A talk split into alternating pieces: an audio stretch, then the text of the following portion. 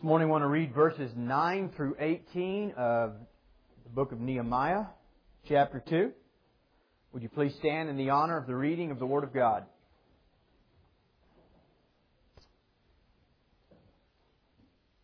Then I went to the governors in the region beyond the river and gave them the king's letters. Now the king had sent captives of the army and horsemen with me. When Sanballat the Horonite and Tobiah the Ammonite official heard of it, they were deeply disturbed that a man had come to seek the well-being of the children of Israel. So I came to Jerusalem and was there three days. Then I arose in the night and a few men with me. I told no one what my God had put in my heart to do at Jerusalem, nor was there any animal with me except the one on which I rode. And I went out by night through the valley gate to the serpent well and the refuse gate, and viewed the walls of Jerusalem, which were broken down, and its gates, which were burned with fire. Then I went on to the fountain gate and to the king's pool. But there was no room for the animal under me to pass, so I went up in the night by the valley and viewed the wall. Then I turned back and entered by the valley gate, and so returned. And the officials did not know where I had gone or what I had done. I had not yet told the Jews, the priests, the nobles, the officials, or the others who did the work. Then I said to them, You see the distress that we are in, how Jerusalem lies waste, and its gates are burned with fire. Come and let us build the wall of Jerusalem that we may no longer be a reproach.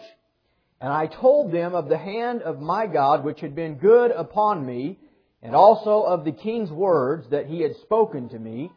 So they said, Let us rise up and build. Then they set their hands to this good work. Let us pray. Lord, we love you this morning. We pray, God, as we open up your word, that your word would produce the fruit in us that you desire it to do. We pray, God, that if there be any here this morning that just need to hear from you, that as the Word is preached, you would do that magnificent, marvelous work that only you can do and speak to our souls. God, we pray this morning we would be challenged, but we acknowledge it's not enough to be challenged. We also need to be changed. May we leave changed. I pray that hope would be restored this morning in situations that seemed hopeless. I pray, God, that you would speak to us through your word. I ask that you would anoint me to preach this morning in the power and demonstration of the Holy Ghost. We pray if there's anybody here that's not saved, God, if there be anybody here this morning who will spend an eternity in hell if you don't save them, God, I pray today would be the day they would run to you, for today is the day of salvation. Have your way. We ask it in Jesus' name. Amen. This morning I want to finish where we left off last week, just a very brief two-part sermon, simply titled, It's Never Hopeless. If you weren't here last week, we just started with the realization of how messed up Jerusalem was and how difficult of a situation it was that all of the walls had been torn down. Israel, uh, Jerusalem had become a reproach to uh, the name of God it was a laughing stock to the uh, surrounding um, areas of people. And God birthed within Nehemiah a desire to restore the walls, to rebuild the walls, to repair what the enemy had torn down. And if you weren't here uh, for last week, the beginning of last week, I simply asked the question, have you ever been in any situation in your life where you felt like it was hopeless?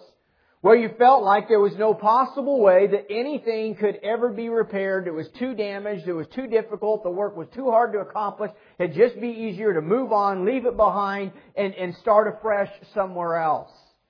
That was the mentality and the attitude of the Jewish people. But there was one man who heard from God and who got his eyes off of the destruction and his eyes up towards heaven and realized God can do anything. And he had a vision, he had a plan, he had a desire, he had a goal, he had some things in mind about how to accomplish the work before he had ever went and looked at it. And that's where we pick up today. Nehemiah went and he examined the ruins. And when he got there, he saw that all the gates were burned, that what he had been told was, was very accurate, that all of the walls had been crashed down, that all of the, the rocks were in ruins, and he began to examine the situation. And as we read the text, he came and for three full days he went at night when there wasn't anybody around and he examined what was going on. And I have no doubt because his response to the people was, we can build this thing. In Nehemiah's mind and in his heart, he began to see the process of rebuilding the walls of Jerusalem. And one of the things that I want to just touch base on this morning is the fact that when we get our hearts aligned with God and we, we get our eyes on the things of God and we tune our ears into the Word of God and we surrender to God, we will begin to see hope where everyone else sees hopelessness. We will begin to see the possibility of something great where everyone else says nothing could ever come of this. Nehemiah had a vision for rebuilding the walls of Jerusalem. And Nehemiah was able to see in the night what everybody else could not see in the broad daylight. It is a matter of perspective. It is a matter of how he chose to examine the situation. And when I think about Nehemiah, what I think about me this morning is, God help me to be a Nehemiah in my life and in the lives of other people. Help me to be somebody who has the ability to say, it might be messed up, this might look like it's all over, but God is big enough, and let's look at what God we can work with. Rather than looking at what we can't work with, rather than looking at all the negative things, let's look at what we can do. I'm telling you, brothers and sisters, we need encouragers in this society. Just two nights ago, I was reading through the headlines on my iPad of the local news. And I started to laugh, and I, Andrea, uh, I guess she's working with the children's church this morning, but she was beside me. I said, listen to these headlines. And I just started reading headline after headline after headline after headline. It was nothing but negative news. I said, if we believe this, we would think there is no hope in this world. There's nothing good going on. The only single positive story was about WSU. And I must confess, it was at the top of the list. For you KU and K-State fans, no story about KU or K-State. But there was a positive story about WSU. Well, that makes sense. It is WSU's year. They're undefeated. But other than that, I'm telling you, it was unbelievable. I, I just thought this is getting depressing reading the headlines. I don't even want to click on it and read any further. Now here's the reality. In a world where we are constantly fed the negative stories, because I don't know why, but apparently that's what people like to hear. In a world where we are constantly stressed and there doesn't ever seem to be enough time and we're, we're, we're just pressed all around us and, and, and pressured to, to keep going and keep going and keep going, it's very easy to become negative. It's very easy to only see the walls are in ruins. And what I want to encourage you to do is in your life, begin to look at what God can take and do with what you have to offer. Don't ever forget that our Lord fed nearly 12,000 people with just a few fish and a few loaves of bread. There is nothing that God cannot do, and when God is in it, it is a never a hopeless situation. We need to be positive in the sense of realizing that our God is able to do above and abundantly beyond all that we could ever ask or imagine. It's fascinating to me that this man was able to see destruction and have hope. I know people, and there are no shortage of them, who can look at successful ministries and still criticize them. Who can look at something that's working, that's changing lives, and still have something to offer as to why it's just not right. The ability of the average person to find something negative to say about something positive is overwhelming. And yet, how hard it is to come across somebody that can look at a negative situation and say, there's hope there. Hey, don't give up. Don't, don't throw in the towel. Don't quit. Don't think that it's hopeless. You see a mess, God sees a message. You see ruins, God sees the ability to resurrect something great and have His name lifted up. So this morning I want to encourage us and encourage you, let's be people who get our eyes on God and what God can do and what God's able to do and our eyes off of all the destruction that's around us. Let's be answers to the problem and not just people who talk about the problem. I want you to notice that first Nehemiah, he went and he examined it and he, and he found hope. But after he examined it, he went to the people around him. What I'm about to tell you is one of the most crucial things you will ever hear about successful Christian living. You were never meant to do it alone.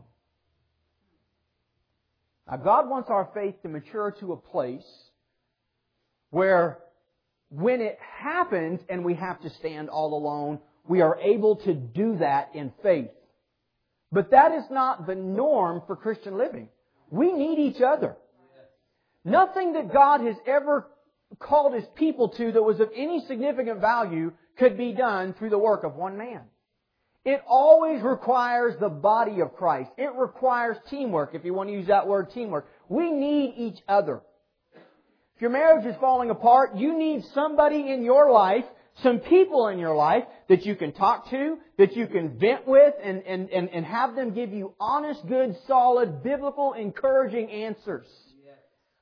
If you're making career changing decisions, if, in anything and everything in our life, if we're supposed to glorify God with everything that we do, brothers and sisters, we need people in our lives to help hold us accountable, to help give us counsel. The Bible says there's wisdom in the multitude of counselors. One of the things I've learned about the flesh, one of the things I've come to see about the flesh nature of man is that it thrives in secrecy. The reason that most of us don't really want to share this particular problem in our life, or we don't want to have people in our lives that are aware of, of, of our struggles and our problems and our stuff, Sometimes it's because we're ashamed. Sometimes it's because we feel guilty. But most of the time, it's because there's still an inkling that really I might want to hang on to that thing. And as long as it's secret and nobody else knows about it, I can do it freely and nobody else is going to get on my case about it. The flesh thrives in secrecy.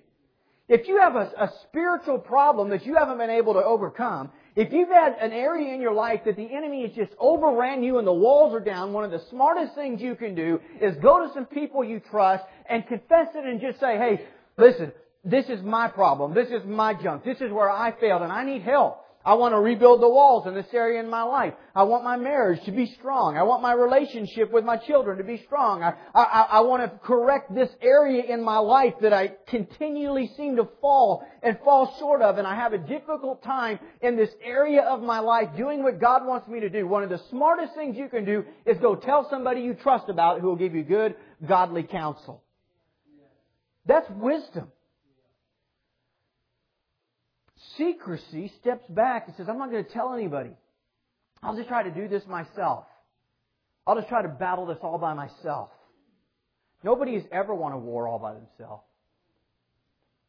I don't really know that there's ever been an actual battle when you talk about warring against an enemy that was won all by yourself. We need each other. And it's time that there's a level of authenticity in the church where we do not excuse sin, where we do not sweep it under the carpet, where we are not afraid to call it what it is, sin against a holy God. But on the same hand, willing to acknowledge we all have weaknesses, we all make mistakes, we all fall flat on our face, we all struggle with the flesh nature, and we need help. We need each other to build a strong fortress of a life, to build a strong marriage, to, to build a strong Christian walk. And I'm never, I was never meant or created to do it all by myself in, behind closed doors. I need you and you need me. Amen. Nehemiah realized he was not a one-man ministry. God had given him the vision. God had put it within his heart. We see, he said he didn't tell anybody the things that God had put in his heart. God had placed it in his heart. He had faith that God was able to accomplish it, but he had the wisdom to know God wants to use other people besides just me to lift up his holy name. So we need accountability. We need the help of each other. We need people in our lives who can help us, encourage us, and challenge us to do great things for God. And I want to encourage you. Put those people in your life who will tell you the truth. Don't just surround yourself with people who are going to tell you what you want to hear because you think they're your friend. That's not really a friend. Some of the dearest friends in my life have told me things I just didn't want to hear. But I needed to hear it. Sometimes they come from my wife. She knows me better than any of you. Thank God for a wife who has enough courage to say, that attitude stinks. Amen. I got thought I would have got more amens from the lady. Thank God for friends who have enough integrity to say, Brother, I love you, but you're just off here. And from my perspective, you're acting like a fool. Knock it off. Straighten up. You represent my father. You're my brother. We're on the same team. We're in the same family. I'm for you. I'm not against you. But I am not going to sit by and let you act like that and say nothing about it. We need those people in our lives. Be honest with yourself. If you're left to yourself to judge yourself, the way of every man is right in his own eyes. It's important that we surround ourselves with people who will help us build the fortress of a life that God wants us to build. Let us learn from Nehemiah. You can get the vision from God, you can get the strength from God, but don't try to do it by yourself. We need people. And so, we have now in, in our story here, hope has arisen. Nehemiah has did what nobody else would do. He dared to believe God. He spent time in prayer. He spent time weeping over the situation. He was broken over it. And God burst within him the, the, the belief, it's not hopeless. This thing is not over. I know the walls are in ruins, but hey, we had to haul that rock in last time. It's just sitting there for us now. It'll be a lot easier to build the wall now than it was to start with. You see, it's all about perspective.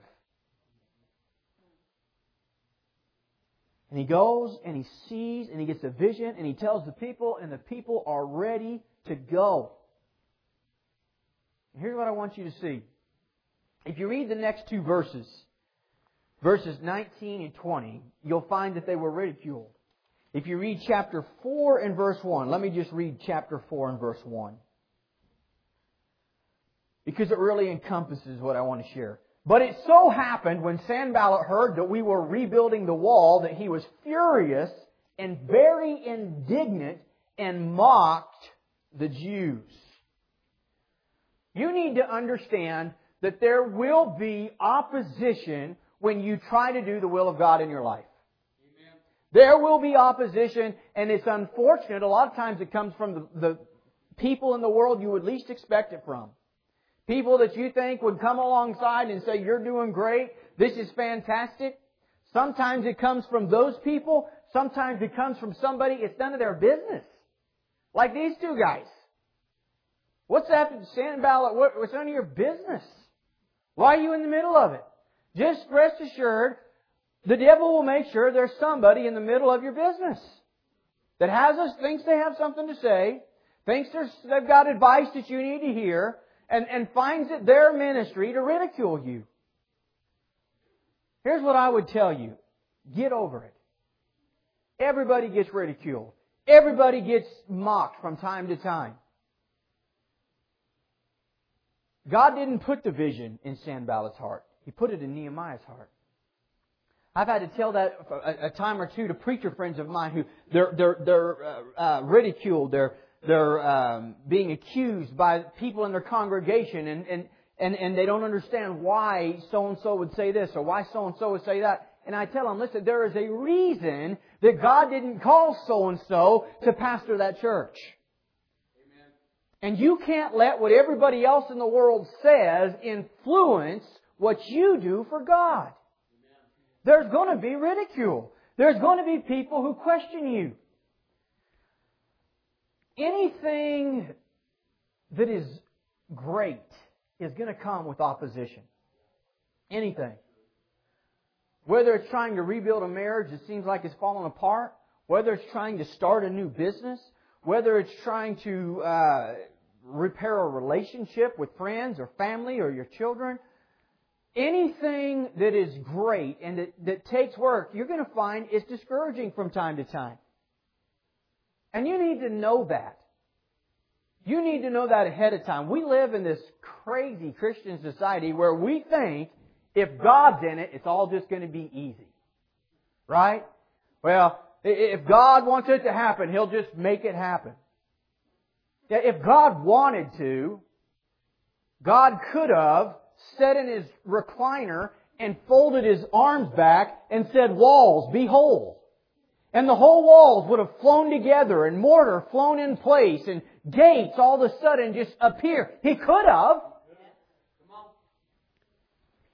But this book, which God has chosen to reveal Himself to us through, reveals to us God chooses not to work that way. God chooses to work through people, a willing people who will obey Him and believe Him. And so don't think that just because it's difficult and because there's opposition, well, it must not be God. On the other hand, and this is very important, don't think that because it's easy that God has given approval. They really have nothing to do with God's approval. God's approval comes down to what has God said and our willingness to be obedient to it, regardless of whether it's easy or it's hard. Jonah sinned against God. God said, I want you to go, I want you to preach to Nineveh. Jonah said, I think I'll go to Joppa instead. You know what the Bible tells us? It tells us that, that Jonah went the other way. God didn't stop and shout at him, No, Jonah, stop, turn the other direction. He even goes down to a port and he buys a ticket. I know a lot of people say, well, it must be God's favor. No, it's not God's favor. God told you to go to Nineveh. Finds out he gets a ticket and there's a boat for him to get on. Everything is just going well. Must be God. No. The fact that God does not intervene against your will and force you like a robot to do what He says does not mean that He approves of what you're doing. Nor does the silence of God mean He approves of what you're doing. In Jonah's situation, God didn't need to speak again. He had already told him what to do. And so the fact that everything was working out for a little while the fact that everything was falling in place doesn't necessarily mean it was God's will. God had already clearly said what His will was. And so God didn't have to intervene and stop it to prove it wasn't His will. So here's what we need to understand. Here's the application to us from the life of Nehemiah to the life of Jonah. Sometimes serving God is hard. Sometimes there's opposition. Sometimes things go well and things go smooth.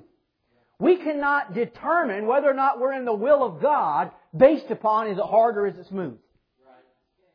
And in this shallow modern day Christianity, that's the way most people do it. Right, God, I'm going to try to serve you, and I'm going to go to church for three weeks in a row. But if everything doesn't change by then, I'll just maybe God doesn't really want me to go to church. We have to quit trying to determine God's will based upon how easy the path is. And you need to know sometimes it's going to be hard, and sometimes you're going to be ridiculed. One of the things I've learned about ridicule, and I, and I want to say what ridicule is. I want to, I think it's important I define that this morning. Ridicule is not truly constructive criticism. Because there is a time and place for that.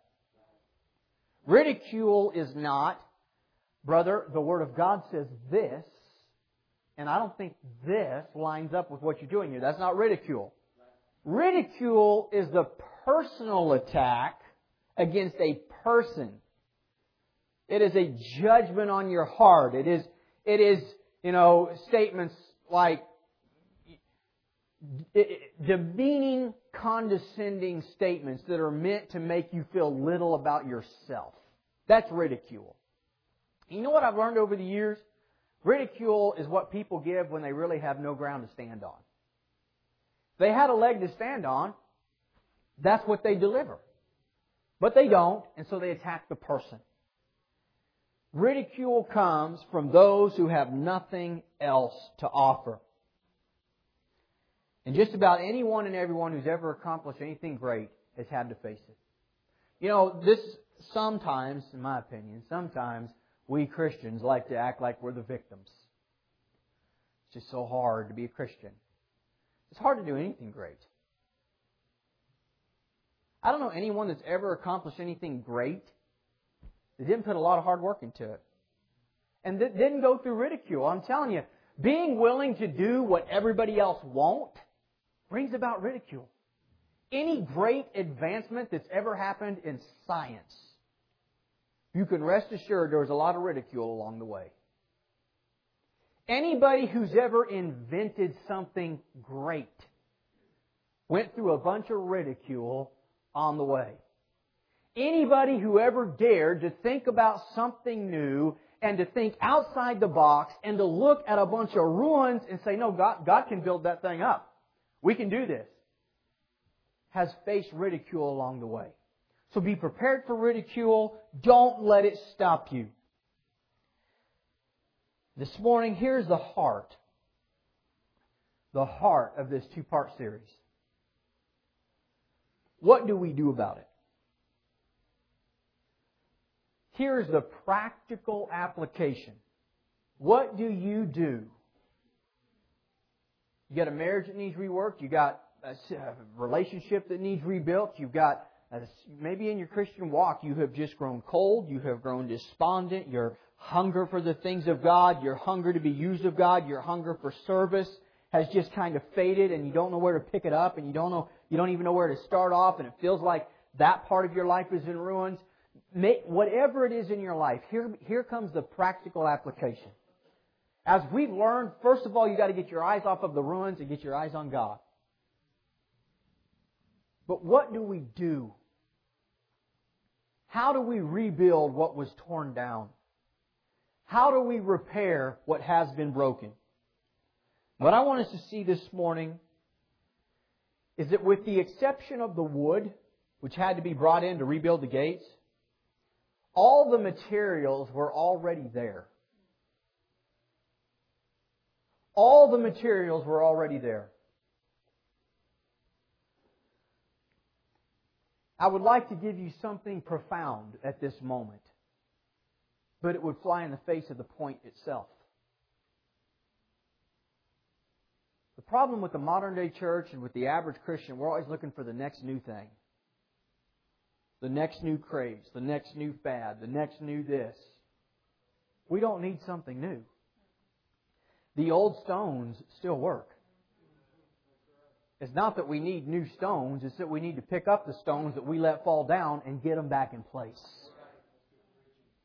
I don't know who said it, but I know it stuck with me about four or five years ago. I said, we had just started the church. Um, I've been two or three years. And there was what I felt a level of pressure to always have something new. To come up with something nobody had ever heard. Well, believe it or not, that's not possible. There's nothing new under the sun.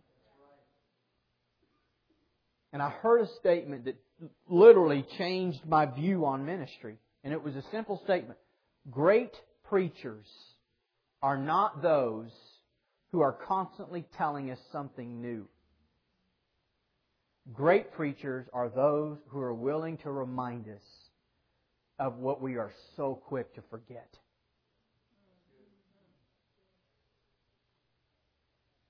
And we are quick to forget. We are. But I'm here to tell you this morning the old stones still work. What are the old stones that we need to put back in place? First of all, we need to recover the stone of faith. Faith in its simplest form is believing God and obeying Him as a result of that belief. Real biblical faith goes beyond just believing, and it is believing to the point of action. That's what real biblical faith is. It's not enough to say, I believe God, I trust God. I must believe God to the point that it forces me to obey what I say I believe.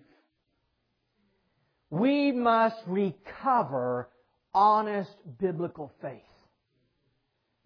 A willingness, God, I'm going to follow you. I'm going to be faithful to you. I'm going to trust you no matter what comes my way. Earlier this week, I wrote on the, on the statement that Jesus' mother made concerning the first miracle that Jesus ever did, which was turning the water into wine in Cana of Galilee.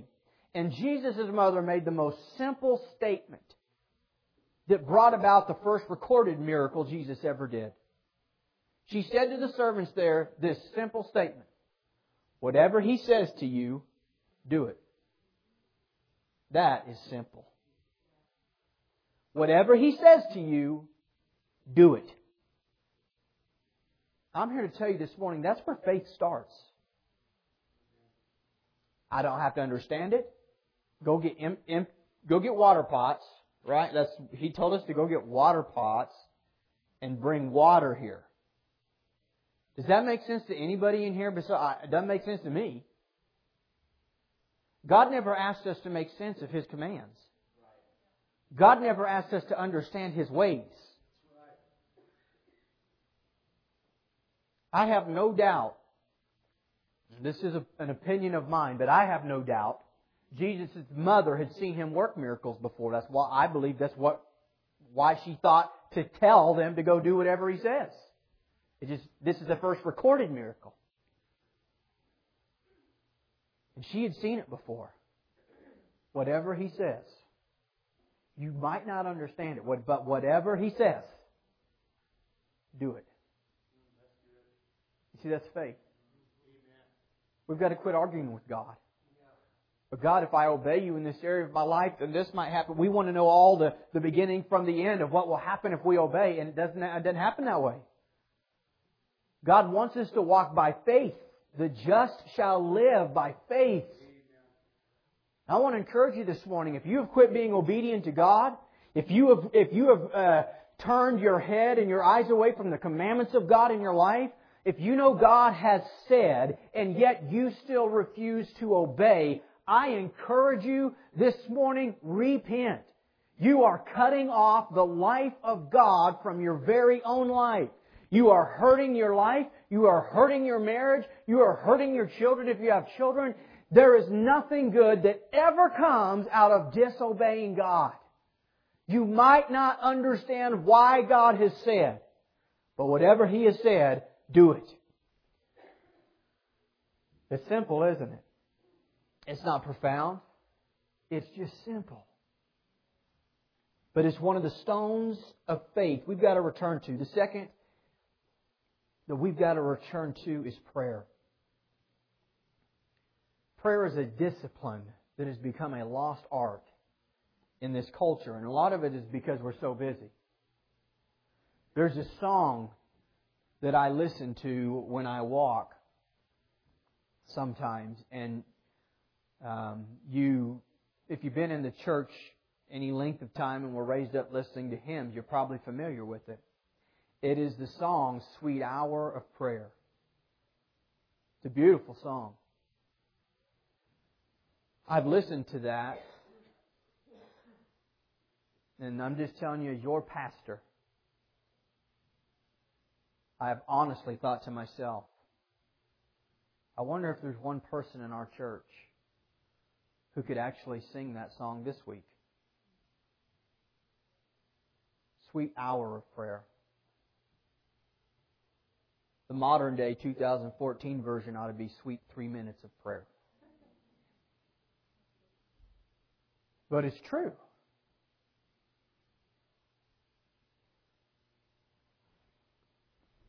Can I confess something to you this morning? The last couple of weeks have been difficult for me. Difficult because I got too much going on. That's the bottom line. Too much going on. And my house is a mess. I've got dust all over the place. I had to break apart some walls. And um, I got mad about that and took my saw and ran it along the walls to cut them out instead of cutting it out right, you know, with the with the skill saw, blowing dust all over the place. And then I'm mad because I got not dust just there, but it's all over the place. It's on top of the TV. It's on top of the refrigerator. It's everywhere in the whole house. And so now there's more work. Just that type of couple weeks I've had. And it's been busy. And I noticed about three days ago that I had a really bad attitude. There's some things that happened and thank God, by the grace of God, I wasn't to the point of snapping. And I didn't say anything, but I'm telling you, the things I thought, the things I wanted to say, the way I was feeling, I haven't felt that way in a really long time. I couldn't even tell you how long it's been. And I realized something's wrong. And just yesterday, I got away and I spent some time with just me and just God. And you know what I realized yesterday? The problem isn't that I'm busy. The problem isn't that I got sheetrock dust all over the place. The problem isn't that I can't paint nothing without my one year old running his hands through it and then putting it on his clothes. That's not my problem. My problem is that I've allowed all of that to keep me from spending time with God. And that just getting away from it for 30 minutes to an hour and just sitting with God to know Him and to spend time with Him, it changed in one hour what two weeks of busting my tail could not produce.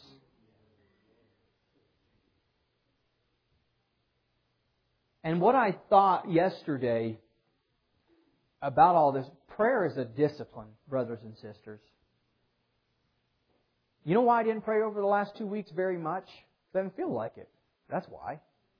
I had other more important things to do, like make sheetrock dust.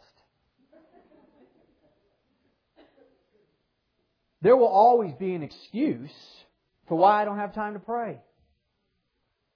There will always be an excuse for why I don't have time to study and get into the Word of God. It takes discipline.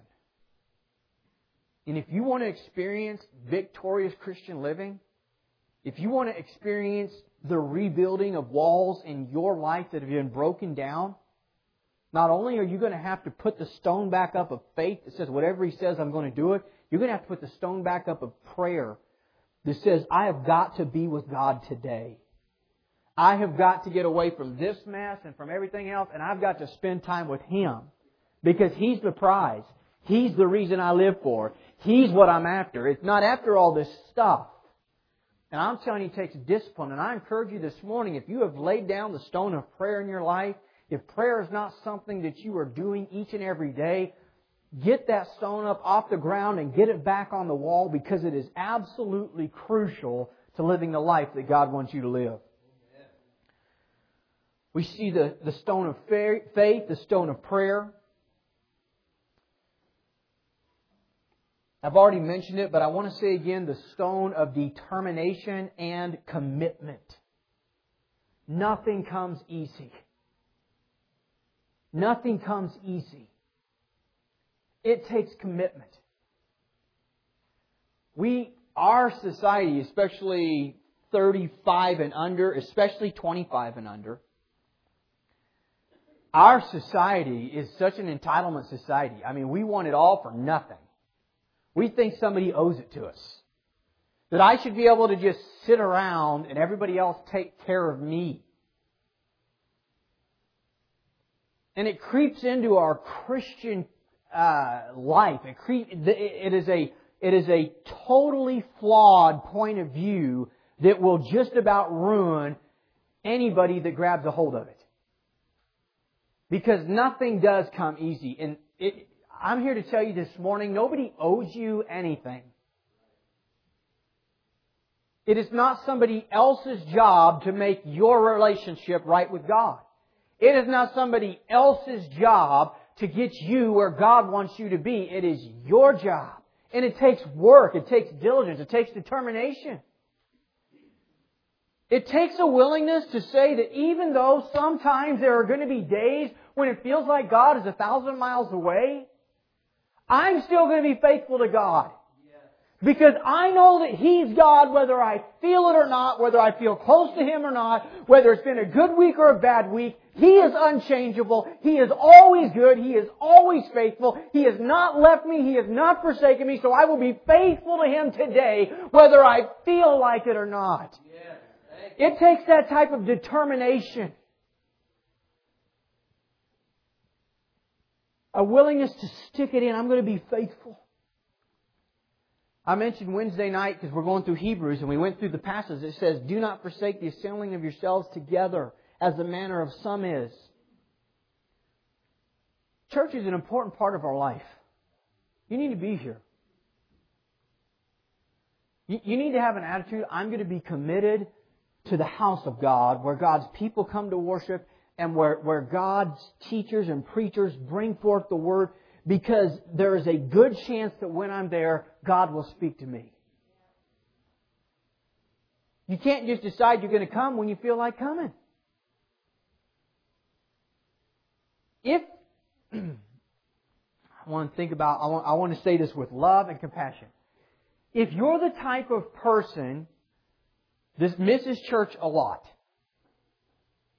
be honest with yourself this morning and be honest with me. Isn't it a lot easier to miss the second time after you miss the first time? Isn't it? I mean, you think, well, I just don't feel like it this week, I'll go next week. Will you? And then you've gone for two weeks, you've gone for three weeks. And it's just like, well, I've been gone for three weeks, and you know, why, why don't even come? I had somebody tell me the other day, true story. They were thinking about coming, but they found out I was in the middle of the series and I was already four parts in. And so they figured they'd just wait till I was over with the series instead of jumping in the middle of it. I'm not joking. That is a real thing I was just told recently. It takes determination to be faithful to God. You're not always going to feel like it. You're just not. I don't always feel like it. That might be shocking to you.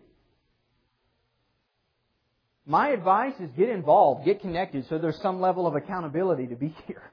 It helps. I've told people before and I'm not ashamed to say it. I don't know where I'd be had I not been preaching for the last 14 years. I don't know. But I know this. I had to be there because I was scheduled to preach. I don't have the thought or the chance to sit down and think, well, I just don't feel like going. I have to be there.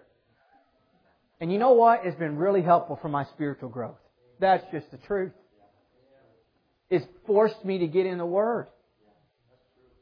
Studying for this exact sermon forced me to, to get away with God yesterday and, and to grapple with these things. And when I started thinking about the stone of prayer, it was like God just showed it to me. Son, that's why you've been feeling the way you have for two weeks. And it takes determination to say, well, I'm not going to be a quitter. I'm not going to mope about it. I ask for God's forgiveness. I acknowledge God, I have been lazy. And shamefully, I haven't just been lazy, I've been real busy about other stuff. But I have neglected you. I have neglected my time with you. And I acknowledge it and I confessed it and I repented of it and then had to place my faith and thank God for the blood of Jesus that cleanses all our sins. And I had to get up with a clean conscience and say, you know what? I've got a duty to do what God's called me to do. Get in the Word. Get yourself ready because there's people who will need to hear the Word of God tomorrow. That is real life Christian living, my brothers and sisters. That's real stuff. That's where we live. And I'm here to tell you this morning, if you if you're going to rebuild the walls, if you're going to stand strong, you you've got to be willing to pick back up those those rocks in your life, those stones, and, and pray and have faith and be determined and be committed. Be committed. We just live in a day of no commitment whatsoever. I, God knows my heart, and I sure hope that you can hear it in my voice. I'm not trying to be mean spirited, but we live in a quitter society. We live in a quitter society. That's why the divorce rate is over 50% now, including in the church. 65% of sex marriages end in divorce. You know why? The more you quit, the easier it becomes. We kind of live in a test it society, right? Let's just test it and see if it works. We become such that mentality, now we just got people shacking up for years. Testing it. You've got to stop. You've got to be committed. You've got to be committed to God. I am not turning this direction. I am not turning that direction. I am not giving up. I'm going to be committed. And even when it doesn't seem to go my way, even when I show up to church and it doesn't, I was expecting God to just like boom, fall and change my life. And I didn't really get it that time. It used to be that way a long time ago, but it doesn't seem to be that way anymore. And so why even go? Stop the madness. Be committed to God. Sometimes service will be that way. Sometimes the sermon will be so direct it feels like you're the only person in here. Sometimes it won't. But what you can rest assured is if you're committed to God and you're committed to the church, that if you're here every week of your life and you're committed here, you are going to hear the Word of God preached. You're going to come to know more about God. You're going to come to know more about how to study the Word of God. You're going to build relationships with other Christians that are like-minded like you. And when it's all said and done, it pays to be committed. We have to stop the mentality that if I just have a couple weeks or a month where it doesn't seem like I'm getting any return, just quit. Well, maybe during those weeks or those months, it wasn't that you were supposed to be getting a return. It's that you're part of the body of Christ and you're supposed to be here doing something to help others. Yeah. You got to be committed.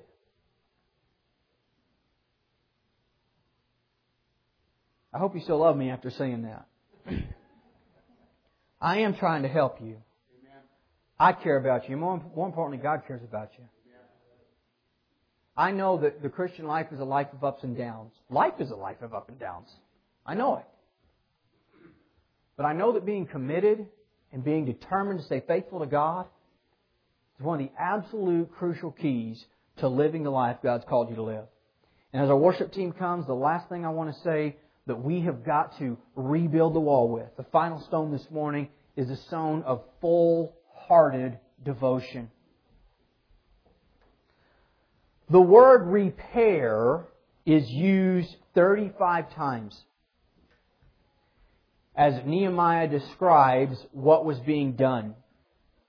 And I want you to, that, that particular word that's translated in the English as repair, it specifically means to make strong and firm.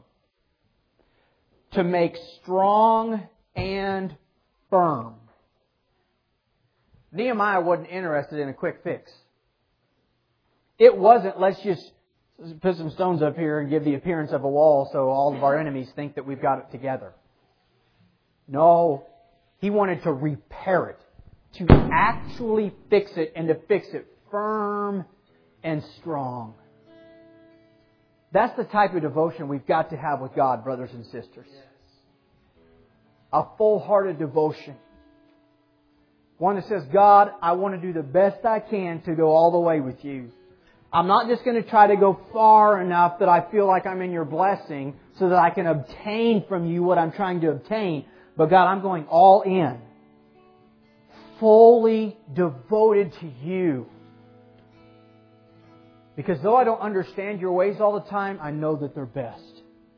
I know they're best for me. I know they're best for my family. I know they're best for my children. I know they're best for my career. I know they're best for everything. And so I'm not going to do this thing half-hearted.